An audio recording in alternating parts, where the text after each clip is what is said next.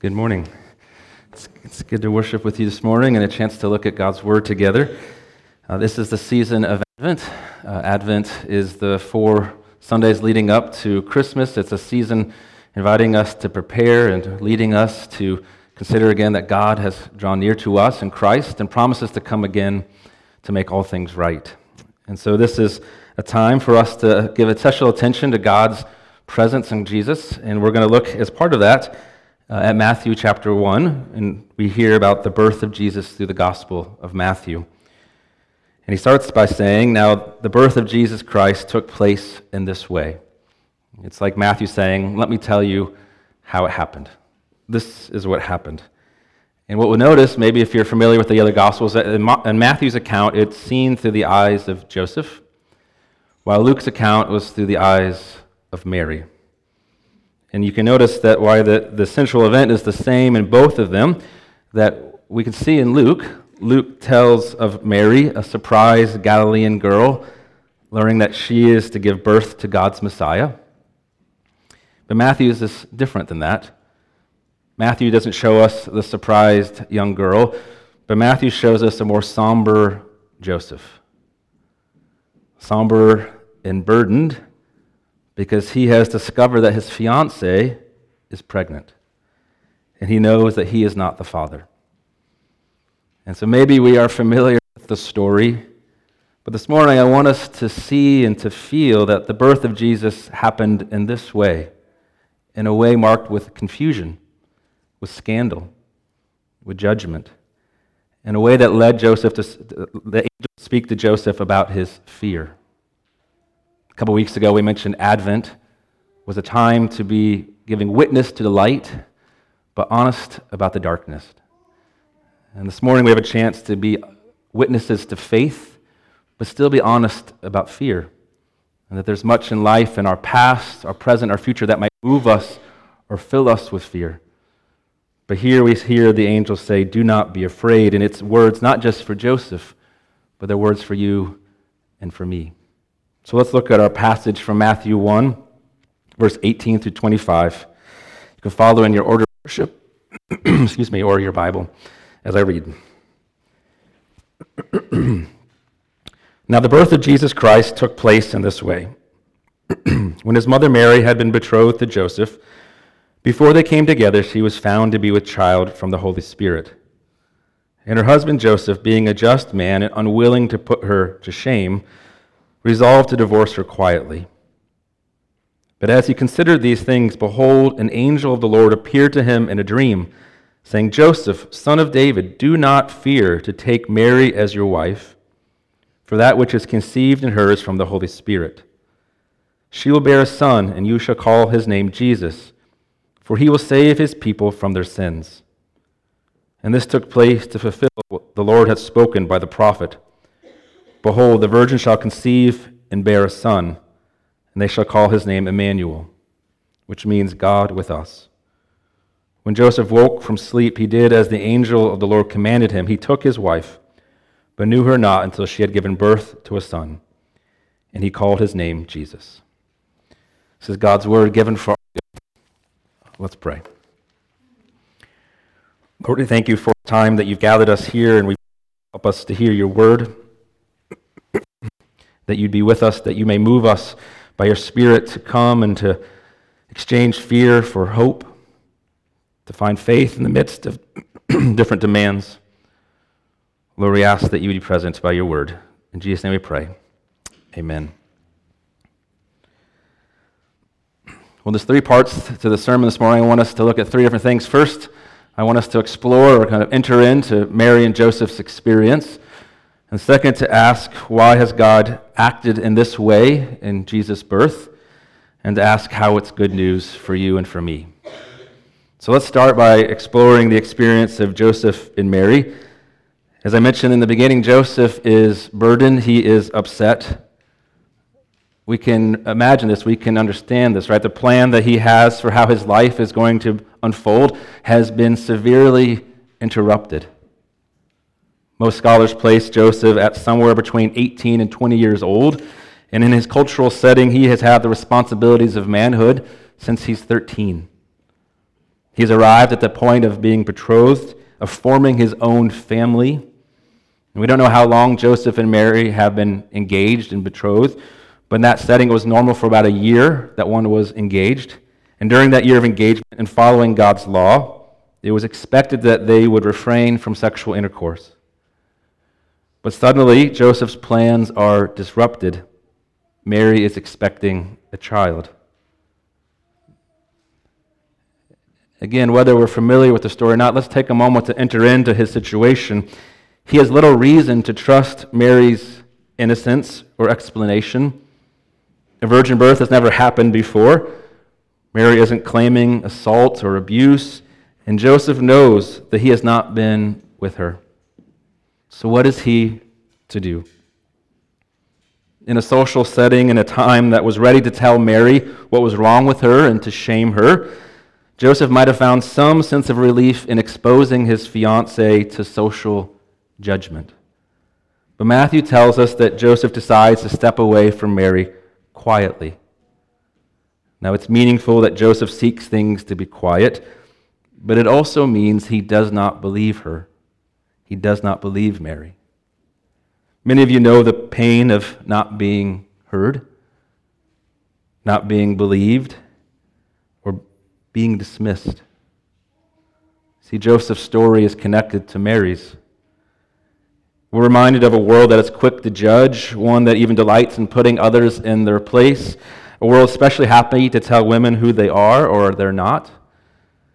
And all those who hear Mary's situation, including Joseph, are prepared to leave her. So Joseph plans to divorce Mary to legally end the betrothal because he assumes that she is guilty of unfaithfulness. Suddenly, he faces his plans being broken in a deep and painful way. As he's giving serious thought to these things, as he's trying to get his hands around how his life and plans have been interrupted, look, behold, Matthew says, an angel of the Lord appears to Joseph in a dream. Joseph, son of David, don't be afraid to take Mary as your wife. And here we arrive at a key point of both stories, Mary's story and Joseph's. They overlap. The angel tells Joseph, as Gabriel told Mary, do not be afraid. Trust. Do not be afraid to take Mary as your wife, the angel explains. What has been brought to life in her happened by the Holy Spirit. Now it's interesting that the language the angel, the angel uses, language, explains the presence of a child in Mary's womb is the same language that's used in Genesis to speak of the creation of all things. The Spirit of God is the genesis of all creation, all that's seen and unseen. And so it's the same Spirit that's bringing forth Jesus, that is the genesis of Jesus. Along with explaining how Mary now carries a child, the presence and action of the Spirit stresses God's power to do and to accomplish what humans cannot. The virgin conception. What, what is at the heart of this action of God? The virgin conception makes clear that what is happening in Jesus and Christmas is not from humans, but from God. Do not be afraid as we enter into that scene, we can ask how do we find our hope in the midst of our fears? How do you gain a sense of clarity or direction when others threaten or dismiss you? How do you have a sense of who you are or what the next steps are when your plans are disrupted? You see, the presence of this child, the Holy Spirit's work, is hope in the face of fear. It is direction in the face of judgment or disruption. And it is hope based not in your strength or mine or our preparation, but is in the faithful actions of our God. That is the source of our hope. The pathway through fear is the actions of God, not our strength. So the angel says, Do not be afraid. Do not be afraid. The child Mary carries from the, is from the Holy Spirit. And this child is the hope of all the earth. And as we enter into the emotions of the story, we, we can see God's actions taking shape under the apparent violation of an engagement. And I want to ask why. In Galilee, Mary's pregnancy was a source of shame and humiliation for her and Joseph. And so, the second part for us to consider after entering into the scene is to ask why does the gospel begin on such a scandalous note? Why does God choose this way? The stories of Jesus' birth are surprising. God calls a young couple. As I mentioned, Joseph was probably 18 or 20, Mary likely 13 to 15 years old. A young couple who lived in relative poverty in a small, insignificant, looked down upon town. It's surprising that God calls them to participate in the birth of his son. A man and woman who are not influential, not powerful, not noble according to worldly standards. It's surprising, but it's not sufficient for us to say it's su- simply surprising. We're invited to feel the scandal of this scene. Mary has turned up pregnant before the wedding, and Joseph knows that he isn't the father. Many years after Jesus' birth, 30 some years, and he's a grown man, we hear in the Gospel of John some who are having an argument with Jesus, questioning him. And as a way to attack him, as a way to invalidate what he's saying or to reject the idea of his ministry, they say to Jesus, We, at least we, were not born in sexual immorality. Here it is, many, many years later, the echo of a taunt that was put upon Mary, the echo of shame that was put upon Joseph, now spoken to Jesus. At least we haven't been born in immorality. Why should we listen to you, Jesus? We know the story of your mom. Think for a moment about this. The Savior of the world, the one we call the Son of God, is being mocked as a grown man over his birth. If there's anything that you hear this morning you think about Jesus entering into your humanity, he even goes to the place of being called names. We know about this, right? From the playground to our political discourses. When you don't know what to say, you can call someone a name. Jesus knows the pain of being mocked and being spoken of that way. We know what that's, right? We, many people are happy to remember neighbors, family, friends, happy to suggest, call names, to seek to silence by suggesting or implying. Maybe you know what that's like. Jesus certainly does. And when the Holy Spirit brings Jesus into history, much that good people, acceptable people think proper is seemingly contradicted.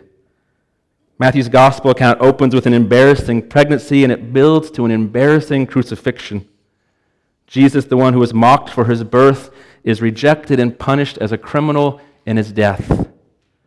And this tells us that God's ways are not our ways and that God's righteousness is not our righteousness. According to that John passage in which Jesus is mocked for his birth, those who delighted in mocking him, those who judged him or rejected him, those who evoked the shame that was put on Mary, they are the scribes and the Pharisees. What we need to know about them is that they are the religious the strong, the pure, according to the traditions and the law.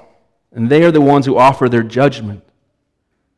It is these very strong ones who cannot see when God is arriving. And this is a challenge for you and for me. Think about this. When we, we will always miss God, we will always miss God's arrival if we seek to stand in our strength and stand in our judgments.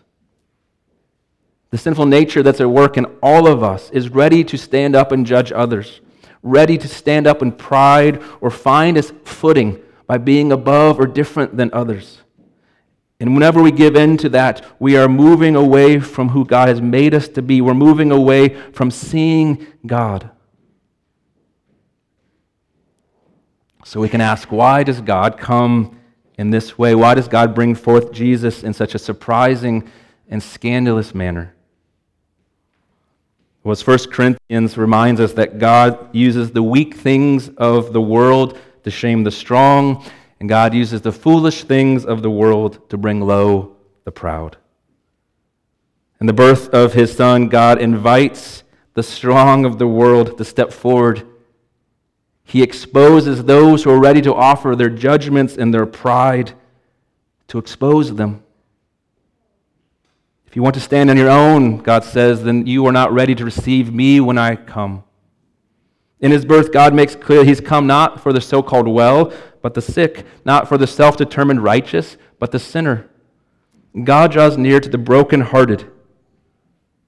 God lifts up the humble and forgotten, but brings low the proud. And therefore, it's saying in his birth that our hope, especially in the face of fear and disruption and others mistreating us, our hope rests in the strength of God.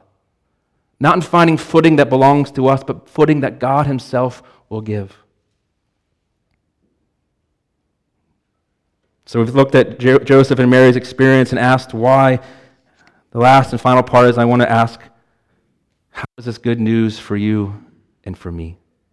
Why is God's birth in this manner good news? Do not be afraid, Joseph. The angel makes a startling claim. You call him Jesus, and he will save his people from their sins. Matthew goes on, all this happened so that the words spoken by the Lord through his prophet Isaiah would be fulfilled. Look, the virgin will be expecting a baby, and she will give birth to a son, and people will give him the name Emmanuel, which means God with us. The good news of the birth of Jesus is expressed in these two names Jesus and Emmanuel. It made me think to ask do you, do you know the meaning of your name? Do you know the meaning of your name? I want to share with you the meaning of my name. Chad means brave or warlike one. And Lewis, it gets even better. Lewis means loudest in battle. I think I take that to mean loudest in bravery, not loudest in like crying or things like that, but loudest in battle. So basically, my names tell you not to mess with me. Just, just remember that. But the Bible, you know, our names are important for all of us, especially the Bible. Names have meanings that tell you this is what's happening. And here, Mary was have, the virgin will have a baby boy. And his name will be Jesus, Yeshua, which means Yahweh saves. Jesus, being in the Hebrew the same Joshua, was a common name of the day. Joshua was the one called by God to lead the people into the promised land after Moses had died. And now Matthew is saying, look, Jesus is the one who will fulfill and complete what, Joseph, what Joshua and Moses pointed towards. But they could not produce it themselves. They could only point, but Jesus will bring it, and it is freedom. Freedom. He will rescue his people not from slavery in Egypt, but from the sin that has burdened them and weighed them down. The sin that has separated us from God and from others and from even ourselves. You see, what is this promise, this freedom? It is a new future and a new identity. A future not simply as the sum of our failures or our brokenness or how others have acted against us, but a future as a gracious gift from God. An identity not rooted in the opinion or judgments of others or even rooted in our own self affirmation. Beyond that, it's an identity rooted in God acting for you in Jesus prophet Isaiah offers so many beautiful images. And in one of those images, God speaks to his people who are in the midst of their great suffering. Israel was suffering. They were feeling the consequences of their failures. In them and around them, they were struggling. And not only that, but their neighbors were acting against them in violent and hurtful ways.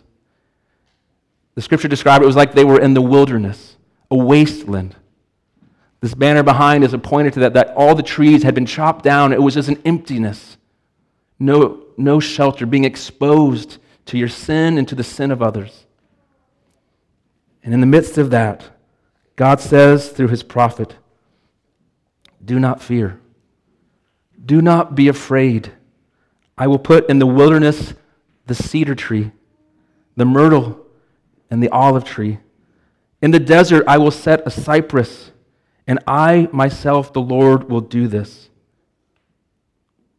I know we live in an urban place, But I hope you can feel the image that in the wasteland, in the barrenness, God will plant trees of life and shelter. The cedar symbolized strength, the myrtle, love and marriage. The cypress was a, a, cemetery tree that spoke of mourning, but also the hope of resurrection. The olive, a symbol of peace and friendship, that God is saying that a new future and a new identity is coming in my hands. In your wastelands, in your heart, and in this world, I will plant strength and love and hope and peace. And the way that God will bring that salvation is that He will draw near to us. You see, the two names together tell us the gospel that God rescues by drawing near. Jesus, Yahweh, saves by Emmanuel, God draws near to be with us. They speak hope to you and me. I don't know where you are today and how such words of hope strike you. The biblical witness gives witness to both times of joy and of sorrow. The book of Ecclesiastes, a very modern feeling book, speaks about how one can receive all the pleasures of the world, yet not be satisfied. And in that book, it concludes that nothing is new and the human heart that's aching and longing. It's a book that looks at that longing and says, Nothing moves, nothing's new. Human history, human life is the same thing over and over again rebellion, hurt, selfishness, addiction, violence, death. Ecclesiastes invites us to feel that. At the center of our passage this morning of Mary and Joseph, it is not, the center is not their actions is not what they've done to bring this about. The center is the Holy Spirit, and something has moved, the word says. The witness to the light, the witness to faith says that something has moved. It's not humans, not you and I moving, it is God moving. And here's the announcement God uh, is with us, Emmanuel. Jesus taking on our depths, entering into the human experience. God accepting the ultimate vulnerability, born as an infant to humiliated and poor parents in a world hostile to his presence. In a world nothing is new, nothing is moved. But yet God says to you and me, we are not abandoned. The power that created the universe with a word, the power that has the ability to, to judge the world with a word, speaks for us in Christ. In the face of mistreatment, in the face of mockery, even in the face of our own sin, giving us new identities, new identities and new future calling us sons and daughters in Christ. Sons and daughters set free from condemnation, sons and daughters adopted and named in God, sons and daughters restored around the table of the Lord. Do not fear. Do not be afraid, Joseph, to take Mary as your wife. When God reveals the truth to Joseph, he believes and he obeys God unbelievably as the unbelievable as the truth would seem. He follows the courage and faith of Mary, his soon to be wife. Those outside the revelation will assume that Joseph got Mary pregnant before the wedding, and as a result, he will be the object of shame in a society dominated by honor. His reputation and his family's honor will be damaged. But God's actions offer a new future and a new identity. Apart from our record, apart from the reputation that we can build among others, apart from the opinion of others, that God's action frees us to walk in faith, not fear. This passage is a wonder of God's action for us. It's also a call for us to walk in steadfast faith, even in the face of fear and difficulty, to trust and follow Emmanuel. If you're like me, we know it's not easy to walk in such faith. Maturing Christians means making sacrifices, delaying gratification, setting the needs of others ahead of your own, trusting God instead of the temptations that are right at hand, trusting God even in the disruption of your plans. But our passage invites us in the midst of such fear and uncertainty to trust to find our hope and future and our identity in Christ, the one who has seen you, sees you, loves you, forgives, and promises that he will be with you now and always. Amen. Let's pray. Lord, I thank you for who you are, that you have come to be with us, that you did not stand and keep your distance even in the midst of our sin and sorrow, but took on shame yourself to go to the very depths of our need. We give you thanks in Jesus' name. Amen.